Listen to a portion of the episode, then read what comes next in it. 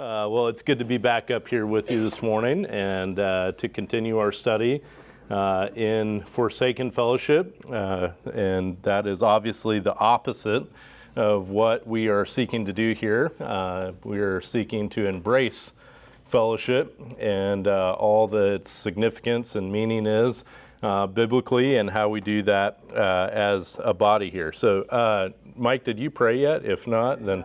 Uh, I don't know what the prayer requests are, but I'll pray. Uh, and uh, let's, let's do that together. Father, thanks for this time together this morning.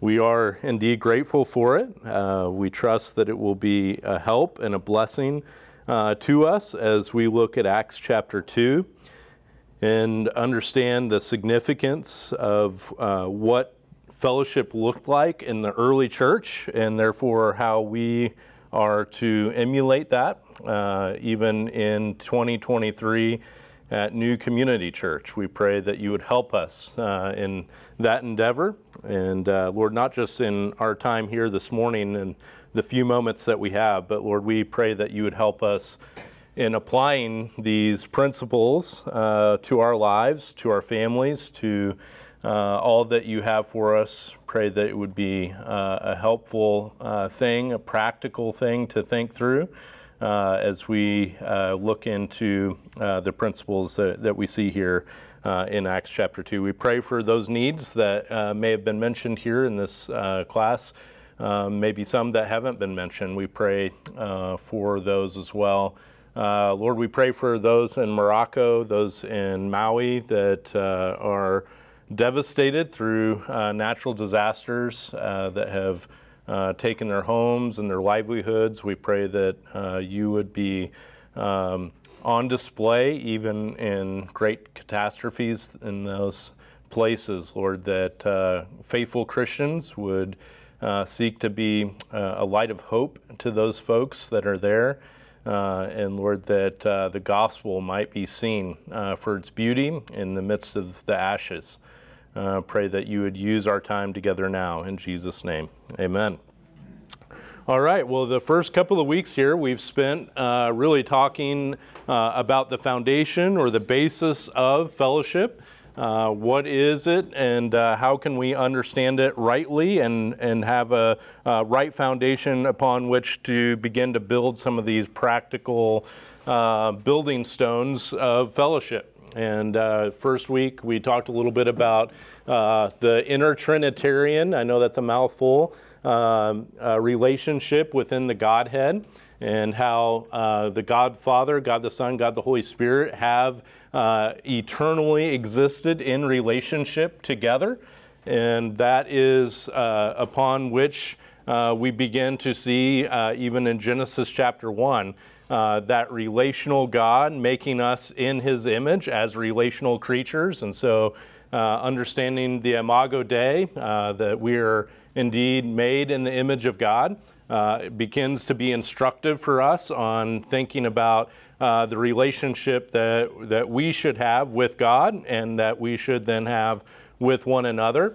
And so, understanding that we are made relational creatures and understanding that um, the significance of that uh, for uh, moving forward. And then uh, Mike last week uh, help helping us understand uh, some of the uh, kind of emphasis and, and, implications of that, even uh, the Apostle John's writings. Uh, so we looked at John 17 a couple of weeks ago, mentioned that last week, and looked at First John a little bit last week, just the significance and implications of our, our uh, our position in Christ truly being the foundation upon which uh, we can have true fellowship. And I think the question may have been asked uh, can you have fellowship biblically outside of Christ, outside of relationship with Christ? And I think the resounding answer is no.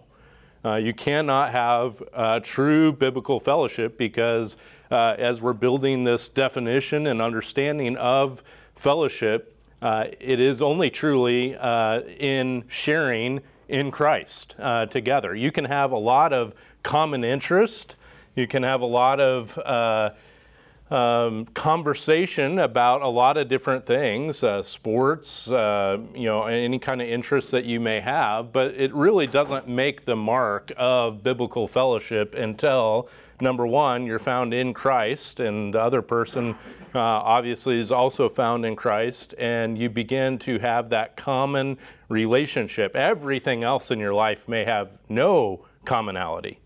But the one commonality that you do have is being in Christ, and that can and should and must be the foundation for our fellowship with one another. And so we talked about those things, and uh, I cut myself short on time uh, two weeks ago and didn't get to the last point I had on the priority of the church. And so, really, uh, what we're going to do today is just uh, putting that together and emphasizing what is the priority of the local church, and then how do we begin practically playing out and manifesting our fellowship with one another through the context of the local church, because it's truly in the local church that uh, is the context that these truths are made manifest. You know, they can be very abstract and kind of ethereal until you actually put it to practice in a local context.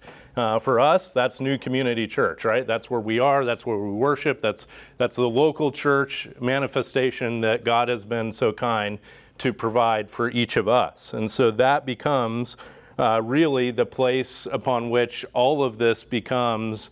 Uh, in practice in our daily lives. And so the local church holds a significant role in facilitating and nurturing biblical fellowship among believers. Uh, I would argue that the local church, whatever church that may be, really is the lifeblood of the believer. Uh, if, if you detach the believer from a local church context, they will shrivel and die spiritually. It is the local church that is the rejuvenation and the, uh, the real blood flow of the, the believer. And for those people that uh, try to live the Christian life and all that God's called us to do and be as Christians, as His children, uh, detached from a local church, you will begin seeing weaknesses and atrophy within that believer's life. They may be a genuine believer. You know, it's possible that uh, for whatever reason, some uh, they they get saved and they find themselves in the context of a church and they see um, the uh, hypocrisy that is a reality in every one of our lives, right? Uh, it's true. We are not what we should be. Uh, so the faster we can all just kind of come to admit that reality, uh, the better off not only we will be, but the people around us will be. Is yeah, I I need to humble myself, acknowledge that I'm not everything that God has called me to be. I will fail you. Uh, it's one of the first things I tell people in membership interviews when we do the elder member uh, interviews is that uh, we are not perfect as elders. Uh, we will make mistakes. Uh, we, we are striving to honor the Lord the very best we can as a group, as a plurality. Uh, but there are going to be times where you may think that, man, you just kind of made a bonehead decision. What, what were you guys thinking? Uh, and we really strive hard not to do that. But the reality is, we are uh, but men, and men at best. We will fail, and so will you. And that is the context that we'll talk about even over the next couple of weeks, where we really need fellowship is because uh, we will be in relationship with one another and we will. Uh, you know, rub on each other in a way that will be painful at times. And as we rub shoulders and as we do life together, there will be times where uh, that is uncomfortable. And uh, there's times where uh, that's just not going to be all that you thought or expected it to be.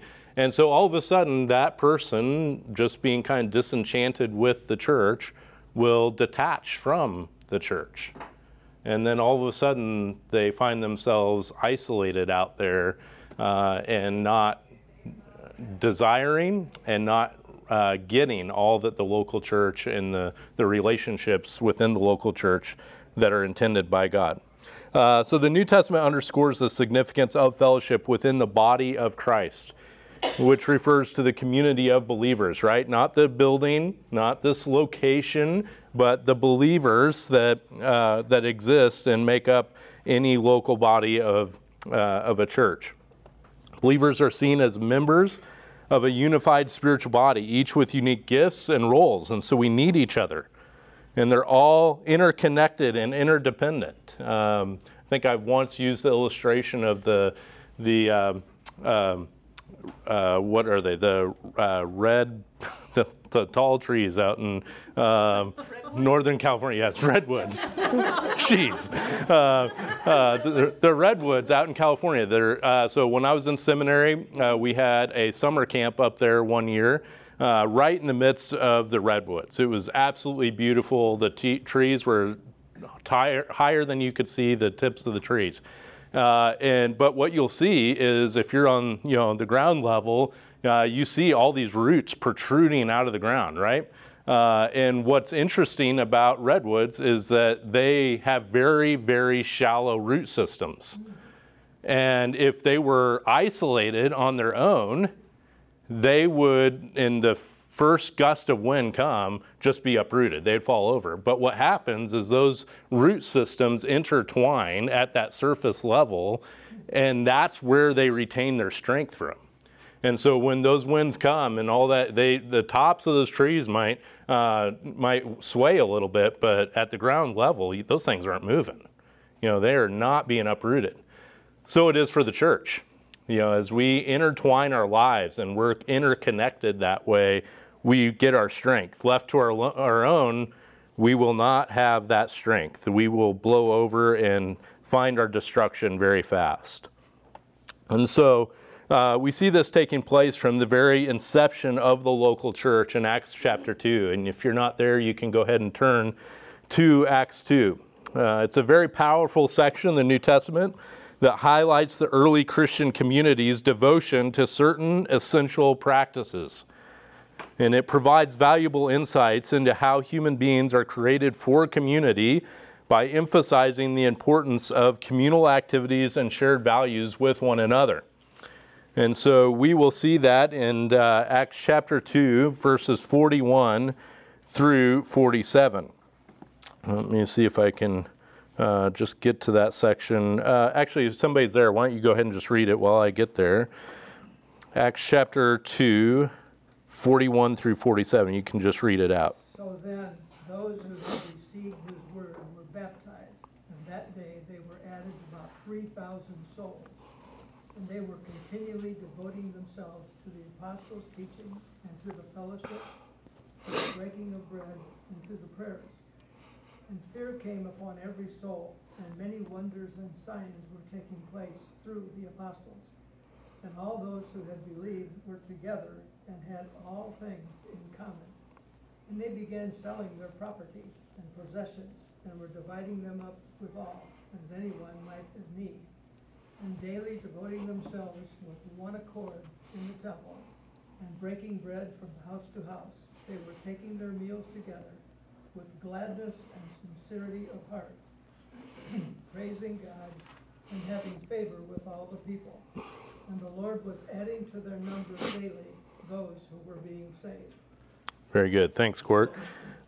Well, we understand and begin to see in this passage the detailed account of the early Christian community, uh, the church, following the day of Pentecost. And this passage underscores the idea that human beings, that we, especially as believers, are indeed intended and created for community, and that it's in this kind of context that uh, God provides the local church and allows for that community to take place. And so the first thing there that you begin to see, uh, and that's your, your outline there, is expressing belief in verse 41. The passage begins with those who were accepting his message were baptized. And this highlights the foundational role of shared beliefs in forming a community. We've talked about that a lot over the last couple of weeks here. That really, as I've already said this morning, that apart from our faith in the person of Christ and what he has done in redeeming us and uh, establishing us in the faith, that we have no foundation for fellowship. But in the acceptance of the message. If you go back in earlier uh, of, of chapter 2 in Acts, there is what do you see? Well, you see the message of the gospel being proclaimed, and even the Jews being called out for it, right? Uh, and, and Peter is calling them to repentance.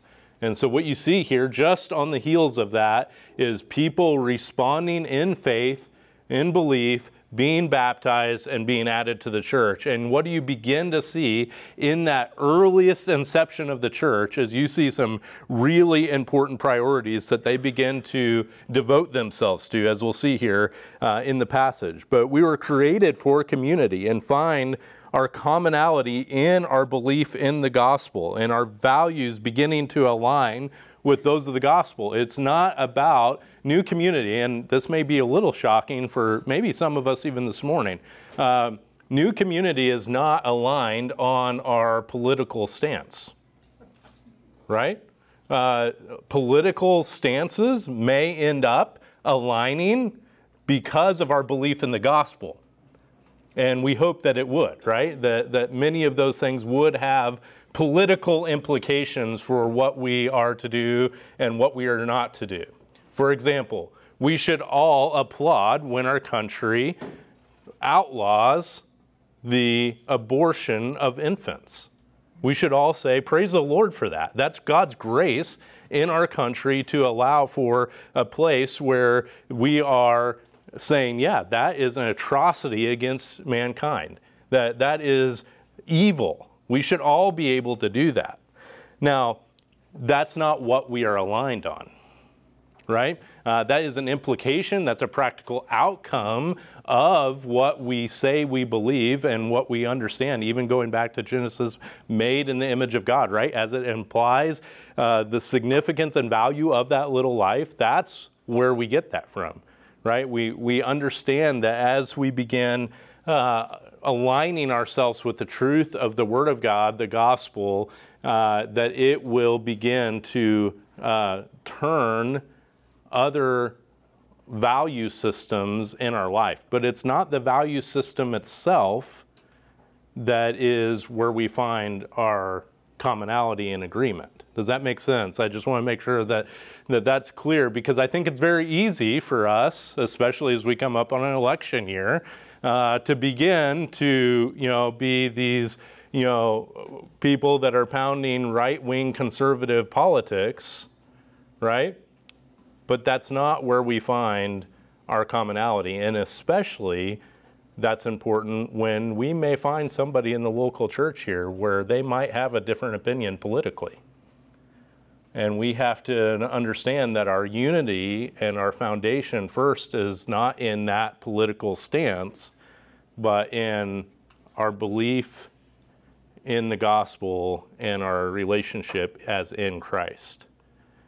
God's not done with any one of us as it relates to our value systems and what, what we call that, right, is sanctification, right? That we're all at different points along that process. And you may meet somebody and you may bump shoulders with somebody in the body of Christ that has a different opinion than you do on one of those things. The reality is is that we need to respond to that person with truth and grace, not, you know, getting on our heels ready to fight for our political stance. I will say, it's just a little uh, item for uh, a uh, upcoming class is at the end of the year here, I'm going to be teaching a class on the hills to die on. Uh, and so that should be a fun class. Uh, it is a class where we're going to talk about uh, so, at, at what point do we put a flag in the ground and say, no, I'll die for this one? Sometimes in the church, we treat everything like that. That's a problem. Uh, there can be secondary and tertiary issues that are not worthy to die for. Uh, on the other hand, there are things where, or people, maybe I should say, that aren't willing to die for anything. Uh, we need to understand what are those hills to die on, that we will plant our flag and say, this is one I'm willing to die on. Uh, but these, no, I, I can have unity in differences on, on those things. So uh, here at the end of the year, we'll be uh, going uh, on that if, uh, if you'd like to be part of that class as well. I think it'll be a good time trying to discern what are those things and uh, how do we think through them. And I don't necessarily desire to give you, if you go to that class, just as a commercial here, the list of the things to die on. It's the thought process on how do you determine those things that you should or should not uh, die on. So we've already discussed over the last couple of weeks the critical importance of our fellowship being rooted in our faith in the gospel. And let's take one more step in thinking practically on how we can be involved in forming biblical community based upon our faith in the gospel. So, being committed to the local church as the pillar in support of the truth, what are some things, some, some ways, and this is where I'd like to hear from you, that you think that, you know, this is a way that we could uh, work on practically being more uh, focused on our foundation in the gospel. I've already given you kind of one with that political implication, but uh, some others. What, what, are some other ways that uh, we make sure that we're finding our commonality in the gospel and in the right things and not necessarily in the wrong things or in the things that really ultimately don't matter? What are your thoughts? Yeah. Okay. What do you mean by that? So, in, in your um, online thing, isn't there a mission Yeah. statement? that. Is what we believe. Yes. Defines to people before they come Okay. what you really stand for. Okay. Yeah. So the, the doctrinal statement. Yeah. Yeah. Yep. Good. Okay. So, but there, I would argue, and maybe I will in my my upcoming class. uh, there's probably even things in there that uh, that are important. They're biblical. You know, we believe that. I'm an elder. I, I certainly believe it. But there's there's probably things in there stated that I don't know that um, you know I need to you know go to war with someone on. Um, but yeah, that's that's a good foundation. But yeah, I think just what you said, we're Yeah. all at different levels in our sanctification. absolutely. Yep, yep, absolutely. Good. That's a very good starting place. What else? Yeah, Bill. uh, last week, uh, is that we need to uh, walk in love.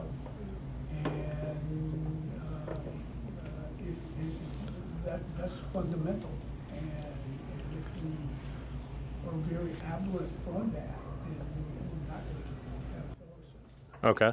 All right. So uh, we love because he first loved us, and that should be the establishment of uh, how we love and, and defining how we ought to love, right? There's a lot of things in the culture that would uh, want to help us understand uh, that, well, we just accept everything, and that's love, right? And regardless of where you're at or what you're doing or what you're involved in, uh, that's a demonstration of love. But have it biblically defined uh, is helpful in establishing that commonality and how we interact with, with one another. That's good. Okay, anything else?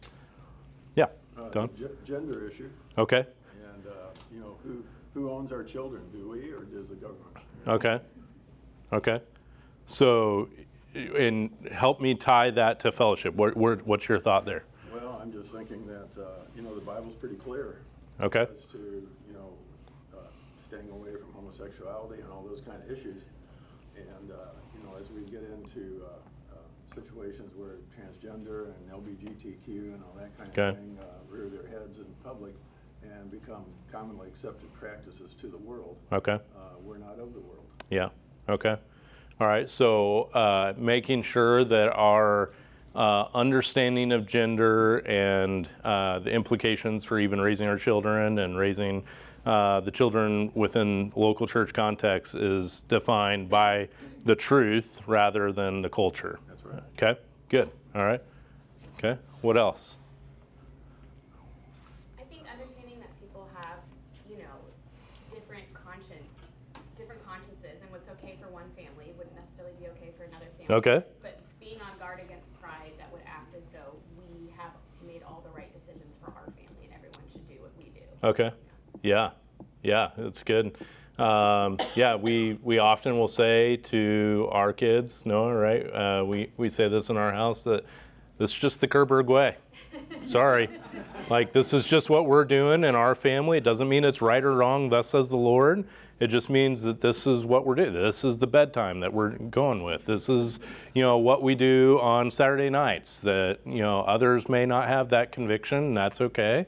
Uh, but we have certain standards for our home that uh, doesn't mean that that's what everyone else should necessarily do, and having room and freedom uh, to do that. So that's that's kind of the the flip side. A little bit of some of that is understanding uh, and leaving room for other people's conscience within uh, our fellowship, uh, and and making sure that the things that are black and white are black and white, and the things that aren't uh, are left with room and space uh, for individuals to work out.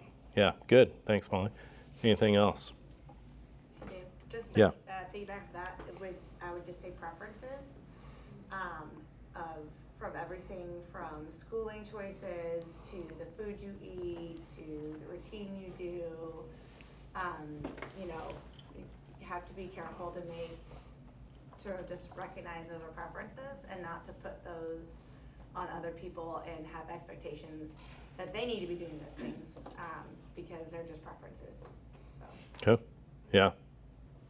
Well, let me give you a couple of mine that I was just thinking through as implications of uh, this point, is expressing belief in the gospel, that being our, our foundation point and our center point. Uh, make the church the center point of your life uh, rather than an optional appendage.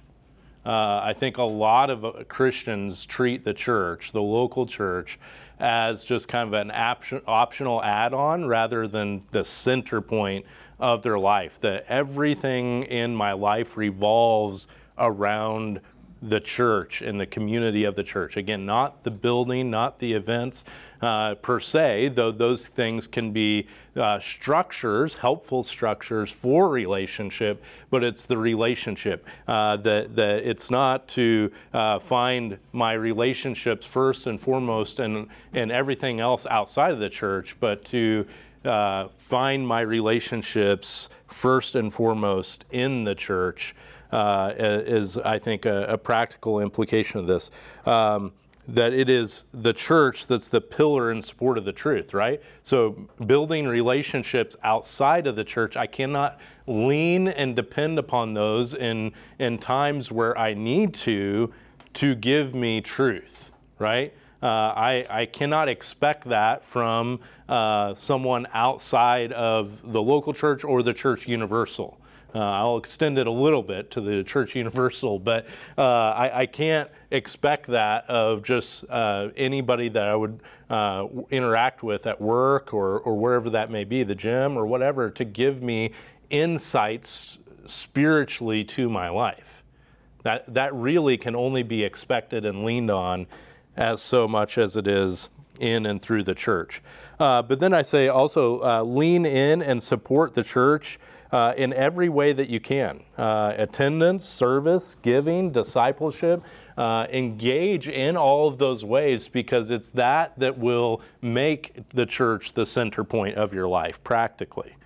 Um, well, let's continue on, and then uh, we'll have many more opportunities to kind of flesh these things out together as we talk about them. Secondly, there on, on your outline uh, is enduring fellowship. Enduring fellowship, uh, Acts 2:42, and this is really kind of the meat of, of uh, a lot of this uh, text that surrounds it. But uh, immediately after we see the church form, we begin seeing the church devoting themselves to two fundamental things. We see them devoting themselves to apostolic teaching and to one another. Those two things, we see them clearly devoting themselves to those uh, two things.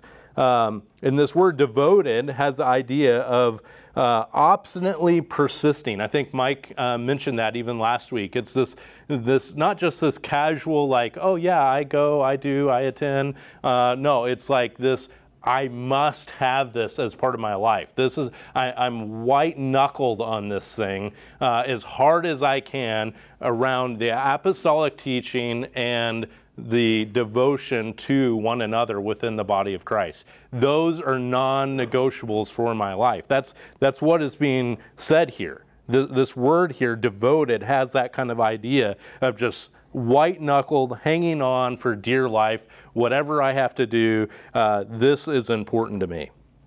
And this is significant as it's important as, uh, as doctrinal fidelity is to the church, so too is our tenacious pursuit of one another within fellowship. So, a church like New Community, right? We take doctrine as a big deal, really important. Like, we teach a lot around here on the importance of doctrine and getting the text right, getting the word right, understanding God rightly, understanding ourselves rightly. We, we take that as a pretty big deal uh, at New Community. But what's said here, and rightly so, by the way, uh, but what's said here is not only is that important, but our tenacious, absolute commitment to one another is just as important. They were devoted to both of those things equally. And I think the way we actually treat one another often within the church is, yeah, doctrine is really important, but yeah, you're, you know, if, if, you know, whatever. uh, and, and that just shouldn't be. It, it, uh, biblically, we have to understand that how we engage with one another is just as important in the body of Christ.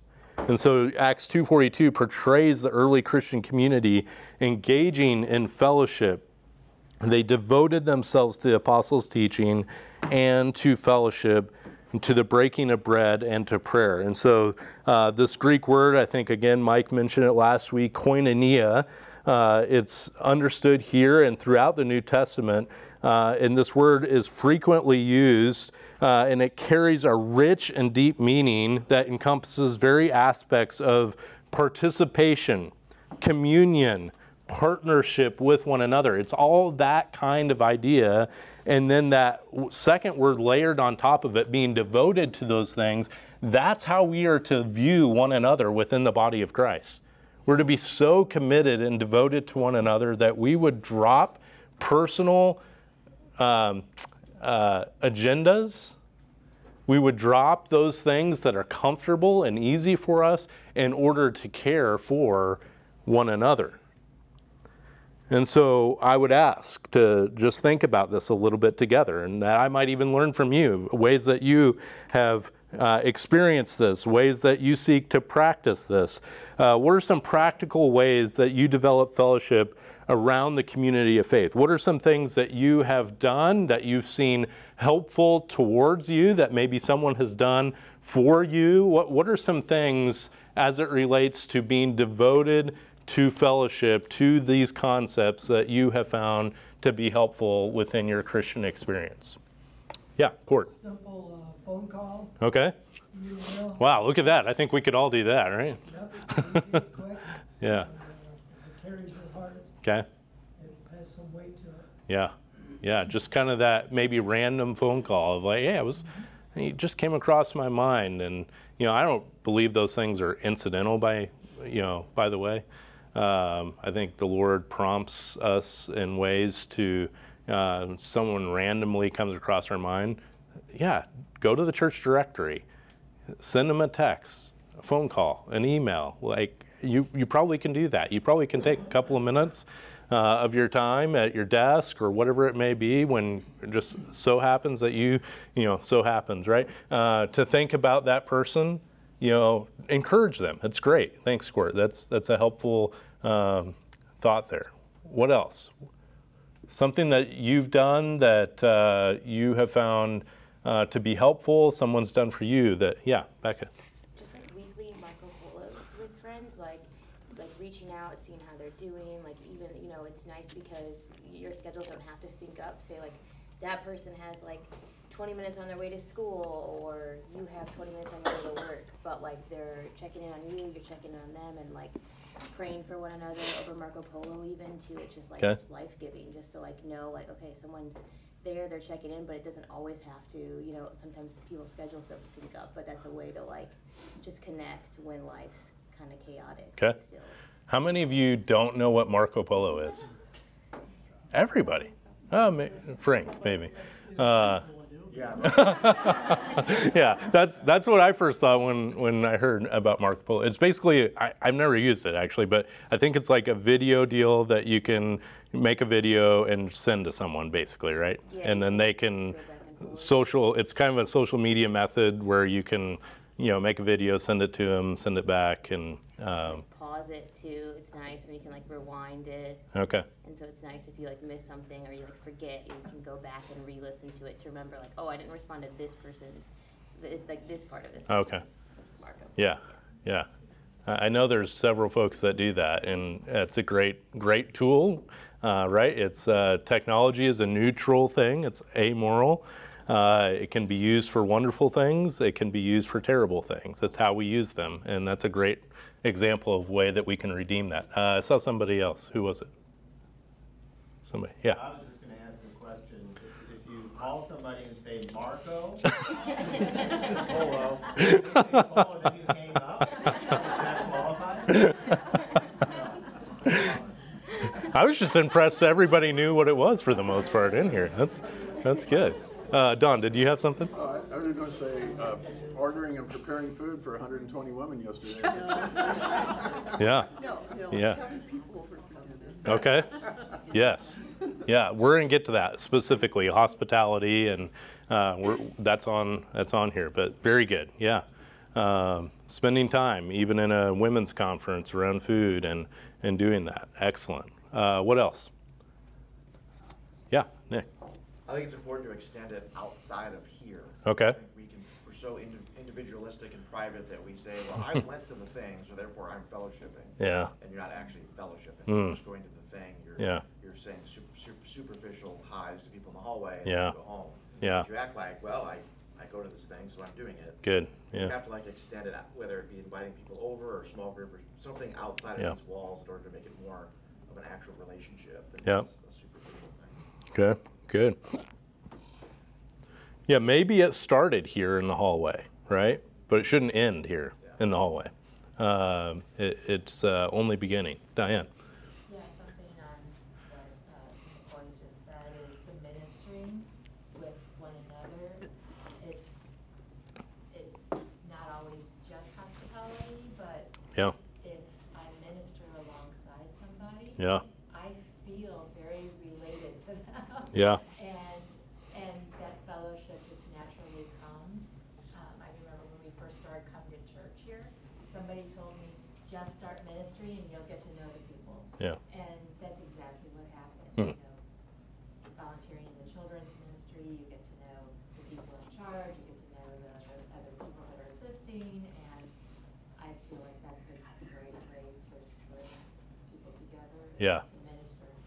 Yeah, it is indeed. Uh, and I hear stories pastorally about that all the time, which is really, uh, really great to hear. Uh, it's one of the great encouragements of pastoral ministry for me is to be able to hear that, hey, we got to do this together and, you know, it was so fun and we got, you know, to serve someone by doing that. And um, yeah, it's, it's fantastic um, and, and a wonderful way to, uh, get to know them and have that common, you know, mission that you're on, whatever that is, and uh, it's good. It's good.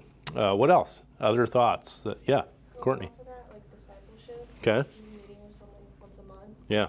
Courtney and I do. Yeah. Which is just great, because then you get to know them more, but then still talk personally about the word. Yeah.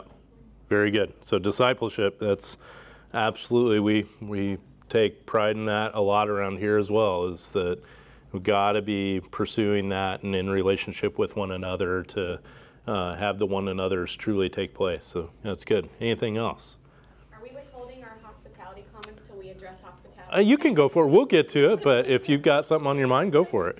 I was gonna say, I think something I'm trying to learn and grow in is I'm naturally more of like um like a curated events person. Um, but the thing about hospitality is people just want like a comfy place on your couch and a place where they can like be honest about what's going on in their life and they can encourage you and you can encourage them. So I Hmm. think being a part of the Pinterest generation is both a blessing and a curse because we Hmm. feel the pressure to like put out this huge spread and have the decorations be perfect Hmm. and then sometimes I think we don't open up our homes because we're fearful of, oh, I can't Mhm. that out right now.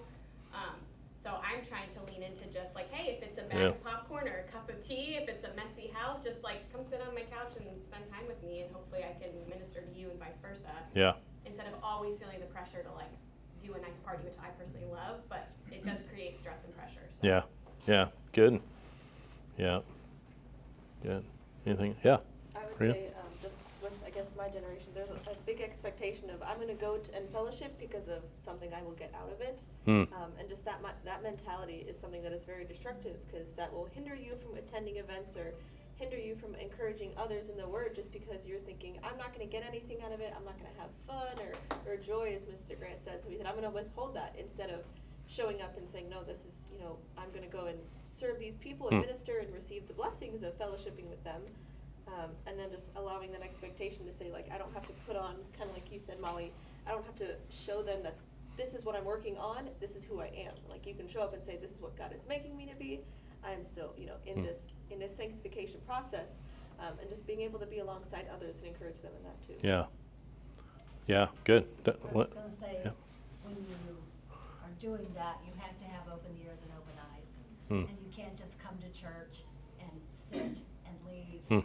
because you're never going to be aware of what people's needs are. And I think that when you hear something and you can't assume, oh, someone else will take care of that, um, because it could be something as simple as a meal, they need their yard mowed, they need childcare, they've got an ailing parent, maybe you have some insight that you can help, but you Hmm. have to have, Hmm. you know, open ears and open eyes when you come into church.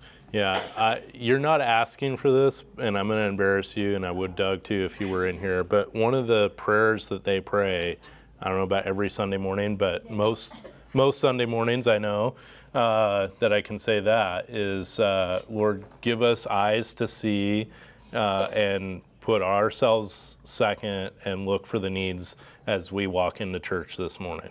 Um, something that you know I've really appreciated, uh, and you guys were not doing that to to brag. You were uh, only sharing that to to be a help. I know, but uh, that's really helpful mindset uh, to enter. How can I give, not how do I get? Back to uh, Bria's comment there. Yeah, what what can I do? So good. Yeah.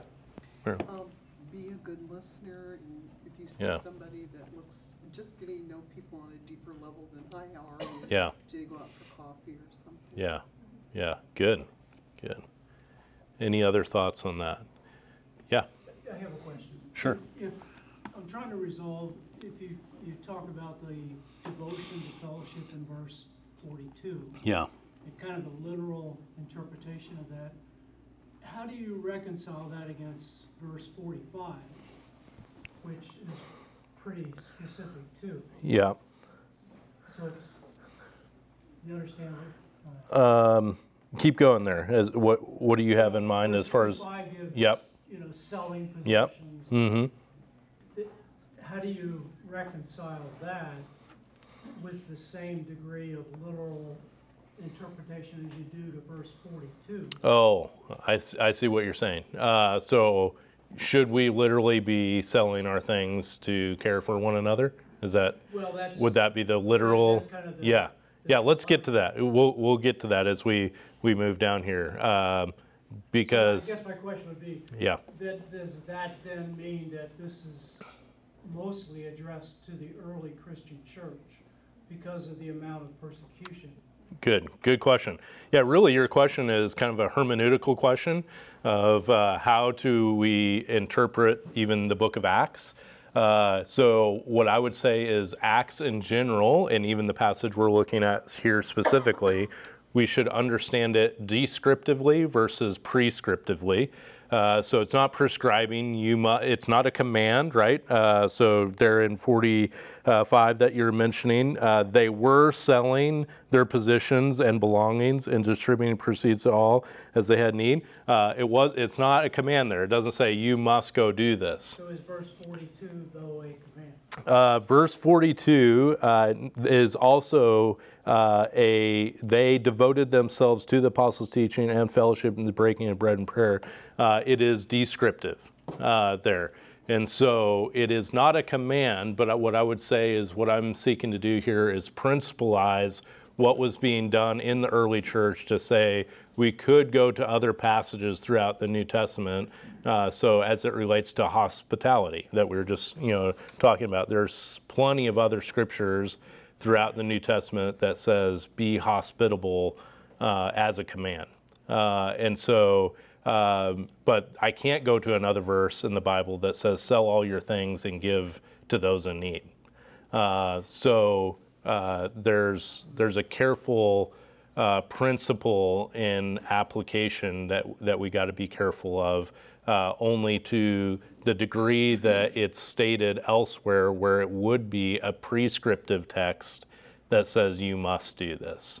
Um, you, you know, so elders are called to be hospitable. Like as an elder, I don't have the option. Uh, I, I, you know, of course, it's not a duty for me; it's a delight. We love doing it, but uh, I, I don't have that option. Uh, do I have the option to sell my car to give to those in need or not? Yes, I do. Um, how that actually looks of my generosity uh, towards others could differ from person to person. Does that help at all? So I guess what you're saying is look for other supporting Yeah. Yeah, yeah. Uh, in the specific application of that, I think the principles are all here that should be true of all New Testament churches, but in the specific application of it to your life, to my life, to anyone's life, we would need to be careful that we don't go tell somebody uh, in the church, well, sell everything you have to give. Uh, because some people try to go to this passage and do that and they think I, I've actually read a book uh, of a pretty respected person that says that uh, poverty is uh, the ultimate sanctification. I don't believe that. I don't think the Bible teaches that. Uh, I don't think that you have to live in poverty to be sanctified. Um, but that's kind of getting a little bit askew. I don't know if that helps, but um, So it's more like an example, like this is a church that, It's the early church. It's what was taking place uh, in the early church. Uh, and we begin to see how they were devoting themselves, what that looked like. And really, I think the exercise for us today is what could that look like in a New Testament church like New Community in our lives uh, today? So, uh, if it really got drilled down into a specific, I would want to be careful that you know no one walked out of here and said, "Well, I guess I got to go put my car and my house and everything up for sale," and you know to to really give to everybody that's in need. Um, I don't think that would be an appropriate application uh, to the text. One, you might put your family on the street by doing that. Well, now you're violating other scriptures to care for your family, uh, right? And uh, that if you don't do that, then you're worse than an unbeliever. Uh, so uh, lots of things that we could talk about there. But uh, Mike, yeah. Yeah, I was just gonna make a comment, certainly descriptive, but also, um, when you think about the vaporous nature of all that we have here this side of glory, we all ought to hold on to it pretty loosely. And collectively, within the body life of this church, we do have a, a very active benevolence ministry. Hmm.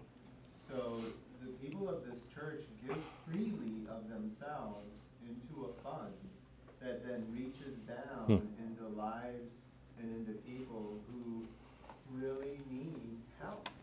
And, and an act of, of, of benevolent, the term is just a volitional act of goodness. And so this is going on here all the time. And so, yeah, you see passages like this, and it, it is descriptive, it isn't prescriptive, but cults take this and they say, in order for you to gain entry into this cult or this group, you have to sell everything. And then the elders get to deliver that out to whoever they feel is in greatest need or however it's appropriate. This is, this is definitely a passage that many groups have gone way askew of understanding the description and then taking it into real life kind of proscriptive activities in the church, so. Yeah. Yeah, Rube. Uh, I think the beautiful thing about the book of Acts is it's, it doesn't give you just something that is um, so ideal, like, you know, everybody has things going, because this is only a snapshot in time in the book of Acts. Yeah. Because later on, Paul has to ask, you know, and bring collections from Macedonia and Achaia to help them because there were poor in, poor people in the church in Jerusalem. So it's not like everything was fine and dandy and, you know, they lived happily, happily ever after. no? Right. It's, it's not like that. Yeah, finish the story, right? Yeah. It's, it's an ongoing, in fact, I, I'm sure many commentaries will tell that the book of Acts continues to our lives today as we exercise, as the Lord leads, Hmm. and as the Spirit leads. Because it looks like at this time when the church was born, looks like the Spirit just placed in their hearts the need to help everybody. And Hmm. that will continue to be our need till the cows come home or Yeah. until the rapture comes. Because we are going to need everybody, for sure. Yeah. And, and that's, I think it's, it's an ongoing thing, whether the Lord brings our hearts into a position where, listen, I gave you money to help, you help. And that's, I think, something that each of us Yes. responsible for. Absolutely. Yeah, it's it's interesting that you don't even see even in Acts in this particular context that it's commanded for them to go do that. No, it was just as to your point, the spirit moving their heart saying, I want to help. Like I want to help my brothers and sisters. So this is what I'm going to do. No one, you know, you didn't see the apostles commanding it. You didn't see anyone saying, "Hey, this is what you should go do." Um, you know, it, it- no, nobody was manipulating. You know, the, you know, so it was just no. I, I love my brothers and sisters in Christ. I want to go do this for them.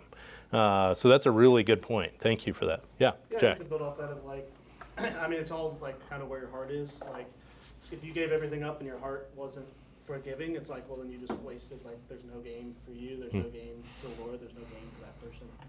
Um, and so it's a heart of like, okay, well, their hearts were to help others and give what they could give um, to provide for the people that needed it. And it was their hearts behind it that were being glorified through the, the fellowship together and Yeah. through like, I mean, all the glory was given to the Lord. Yeah. And he was added into that number. Um, and so I think it's a heart thing more than just like, oh, you got to go sell everything. 'cause Yeah. You can go sell everything and it means nothing.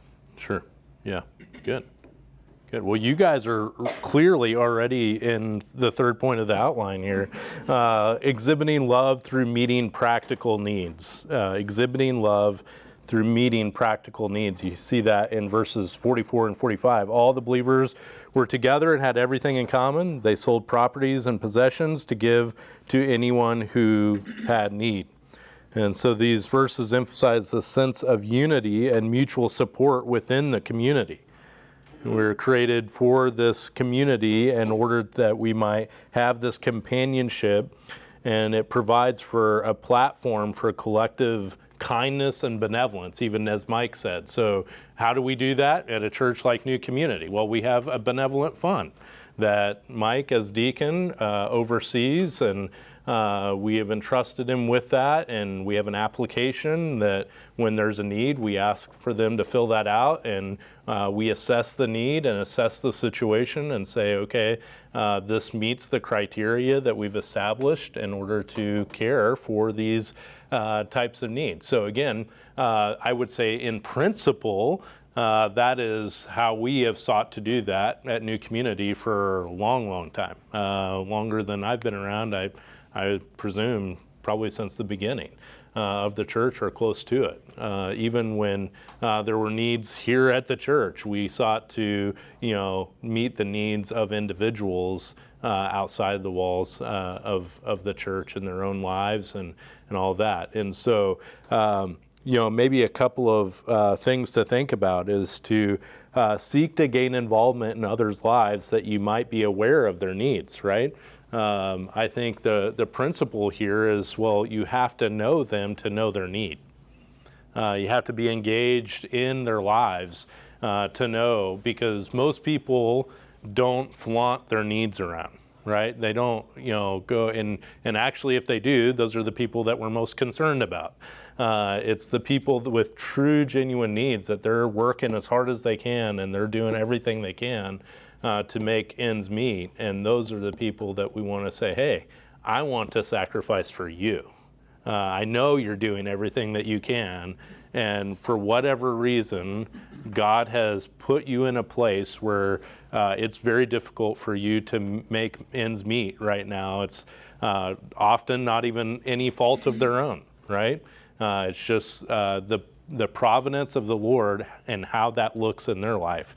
And you get the opportunity to come alongside of people like that and say, I just want to, the Lord's blessed me, I want to bless you in return uh, with just a portion of what the Lord has entrusted me with. And sometimes that does mean self-sacrifice, right? It, it means like I'm going to sacrifice something.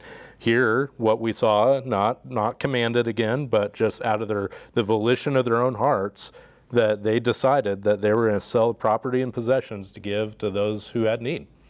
Uh, and uh, I would I would wonder and be curious, like not for a show of hands by any means, but just a rhetorical question, like when's the last time that we have had that kind of opportunity in our life, as a recipient or as a giver?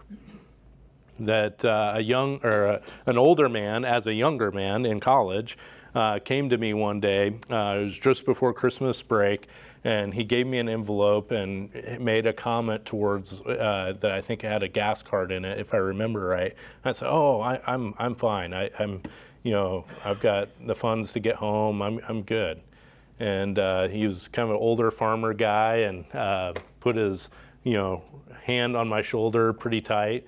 Uh, and he looked me in the eyes. He said, Jeremiah, there cannot be a gracious giver without a gracious receiver. Oh. Okay. Wow, I'm convicted. I took the envelope and uh, said, you know, I guess I can't, you know, turn that down at this point. And uh, you know, that's that's the way that I had the gas uh, money to get home uh, for Christmas break that year. Uh, again, I had the funds, but he just wanted to uh, be kind and uh, to me in that way. And, and there's those opportunities, both as a receiver and as a giver, uh, that we have to learn to be uh, gracious with what the Lord has entrusted to us. But uh, what are some other thoughts maybe that you have as it relates to this principle, exhibiting love through meeting practical needs? What, what are some thoughts that you might have in principle? You know, I, one of the things that, that I mentioned here was I was just trying to think through it is uh, uh, identifying needs often requires a level of discernment. Uh, we're not talking about identifying luxuries. Uh, we're talking about identifying the needs of individuals, and I think that maybe goes to the point Lynn was making earlier: is having eyes to see, ears to listen, to pay attention to uh, what someone uh, needs in their in their life, and maybe it's not you know cash or you know maybe it's a practical way. Uh, I, I, heard uh, just this week that as Pastor Alex had uh, surgery on his Achilles from we were playing too hard a pickleball one day uh, a couple of weeks ago and, uh, and, and pulled his Achilles. Um, and uh, somebody had offered to uh, mow his lawn for him. You know, that uh, it was going to be difficult. Obviously, Cindy uh, would be difficult for her to do that, be basically impossible for Alex to do it at this point until he heals up. And so somebody reached out. That's, that's a very practical demonstration of meeting uh, a need and having the eyes and ears to see it and, and going to meet it. Um, but then uh, number four here, uh, exercising hospitality. Uh, we've kind of uh, talked around a little bit of uh, this, but we'll take it head on here. Every day they continued to meet together, and this is verse 46. in the temple courts, they broke bread in their homes and ate together with glad and sincere hearts. And so uh, I think what we begin seeing here is sharing meals is really kind of a universal symbol of community and fellowship. Uh, that we begin to uh, really share life often around a dinner table, right? It's true of our individual families, right? Uh, it's a priority for the Kerberg home that we have some dinners together throughout the week, right? And especially right now, that's really difficult at sometimes. We have soccer Monday, Tuesday, Wednesday, and Thursday night right now in the fall, and then games on Saturday and Sunday. So the only night we have open is Friday. Uh, this, uh, right now, it's kind of crazy. Uh, we really work hard for that not to take place, but uh, that's that's what the Lord has for us right now. Uh, so spending intentional time around the dinner table as a family is important. Uh, that we can talk about each other's days and uh, school and what's going on and, uh, and having some devotion time and doing some of those kind of things. Uh, so is it true around the family of God. Uh, having just that uh, slowed down time where we can just have a meal together and talk about life and engage, getting to know one another, engaging in those kinds of relationships. And this highlights our need for uh, the social interaction, engagement with others within the body of Christ. Uh, we were created again for community because communal meals represent a shared experience that deepens our bond with others. There's nothing quite like having a meal around a dinner table with someone else. And I'm not saying it just has to be that, uh, but finding ways to engage and just slow down life a little bit to spend that kind of time together. Uh, so I just ask uh, some some things for you to be thinking about. Uh, I'd love to hear from you on on practicing and exercising uh, hospitality. Uh, but I would just ask uh, again a rhetorical question: When was the last time that you opened your home for someone else? I would just ask that. we're we're called to do it. We're called to engage uh, in this kind of activity. And uh, it doesn't have to be your home. Maybe you have reasons for one reason or another that, that just doesn't work for you, uh, whatever it may be, but find creative opportunities. Fall time, it's beautiful outside. Go to a park, have a meal together, have a picnic, do things that you can just spend some time together with the body of Christ. Um, uh, another thing that we've learned uh, is we have to really be intentional with our calendar in order to make this a priority. Uh, because uh, the the onslaught of life comes and all the demands, and if you don't prioritize uh, that as making slots for it in your schedule, then it will get filled and a lot of other things will uh, will take place, but but this may be neglected. Uh, but let me learn from you. I, would love to hear uh, things that you've learned. Molly already mentioned some things that she mentioned. Uh, there, uh, Courtney and I've learned a, a, host of other types of things as it relates to, um, you know, just we're we're pretty. Um, what would you call us? Uh, type A and um, you know, organized and clean and, you know, all these kinds of things. And uh, I think a little bit to Molly's point, we've had to learn to, uh, that, that you can be so clean and so organized and so that people can't actually just sit and relax, you know, because they feel like, oh, I'm gonna mess something up around here. Uh, and uh, we, have had to like we don't actually care about that, but we like realized in in practicing hospitality that sometimes I think we're giving off that vibe a little bit, like that we care. Well, we have four kids, we don't care.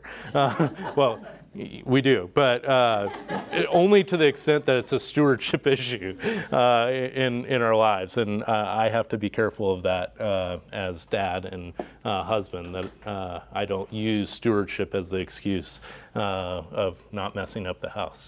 So, um, what what are things that you've learned in hospitality and exercising, Dave? Yeah.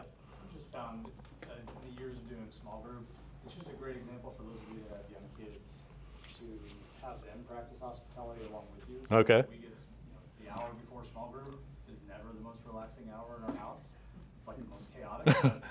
Harry gets a trash bag and he empties every trash can, and Audrey vacuums the floor, and we just kind of do it as a Hmm. family. It's become a way of life Hmm. for us, and it's just been, to me, it's just a great example. Hmm. And they're serving It's great. alongside us, and just a good reminder to, that it's you know, not our home, and we're opening it for others. Hmm. And they, get- they just jump in with us. Yeah. Good. Think there are cleanies and messies. And uh, when you go to a cleanie's house, you do feel that way, like you said. Yeah. But the cleanies don't care if they go to a messy's house, uh, and they don't mean to do that. Um, And the men just don't care. Uh, And so my point is, I guess, uh, as we age, why it becomes more and more difficult to um, have people over because the cleanies have to have everything perfect and it takes a number of hours or days to do that. But let's not feel that way, and especially if you're not a cleanie, you're a messy, why, don't worry about it. Come over and mess the house up. Yeah. Yeah. Uh, It can be cleaned later. All right. Yeah. Yep. That's so good. Yeah. Uh, let me just give you uh, the last blanks here, and then uh, we'll. I want to spend just a minute uh, talking about the very last one. Um, number five is exuding an emotive response. Uh, just a, a note here. Uh, uh, they broke uh, bread in their homes, ate together with glad and sincere hearts. Uh, exuding an emotive response. That's not what we have. Oh. Engaging in corporate. Uh, maybe I moved it around. Sorry. Um I did because I wanted it in order. Uh, so, whatever order that is, then. Uh, you have engaging corporate worship as number five. Uh, what do you have as six? Embracing numerical growth? Okay. And then seven would be exuding an emotive response. Uh, but let me talk just about uh, embracing numerical growth. Uh, what's really interesting here is the Lord added to their number daily to those who are being saved. I think sometimes we can have a response of numerical growth as not a positive thing. Uh, we're experiencing that here at New Community Church even right now, right? There's challenges. Uh, I'll get you the blanks if uh, you guys are. I, I, I, see it. I see it. Uh, all the type A's are going crazy right now. I get it. Uh, all right, so exuding an emotive response, whichever one that is. Sorry, I moved it around. Exuding an emotive response. So ours is like exuding blank community. Yeah. What's that? I don't know. Uh, really? It sounds great. I don't know what it is. Man, I really messed it up. Uh, I don't know. It should be engaging in corporate worship. Verse 47a. You have that? Okay. Forty-six B, but yeah. Oh, wow. Something really got messed up there. So just scratch whatever's on there. Number five is exuding an emotive response, Acts 2:46b. Number six is engaging in corporate worship, Acts 2:47a. And then number seven should be embracing numerical growth, Acts 2:47b. Does that clear it up? Sorry, I don't know what happened there. Um, anyway, the point being uh, is that we often view numerical growth as a hindrance and even a challenge and a difficulty. Uh, there are challenges that come with it, but it's God and a faithful ministry that's bringing that growth, and we should learn to embrace it and understand that God is doing His work where He wills, when He wills, and we should embrace it for the glory of God. So uh, we'll see you next week. Uh, thanks for your patience with me on those last ones.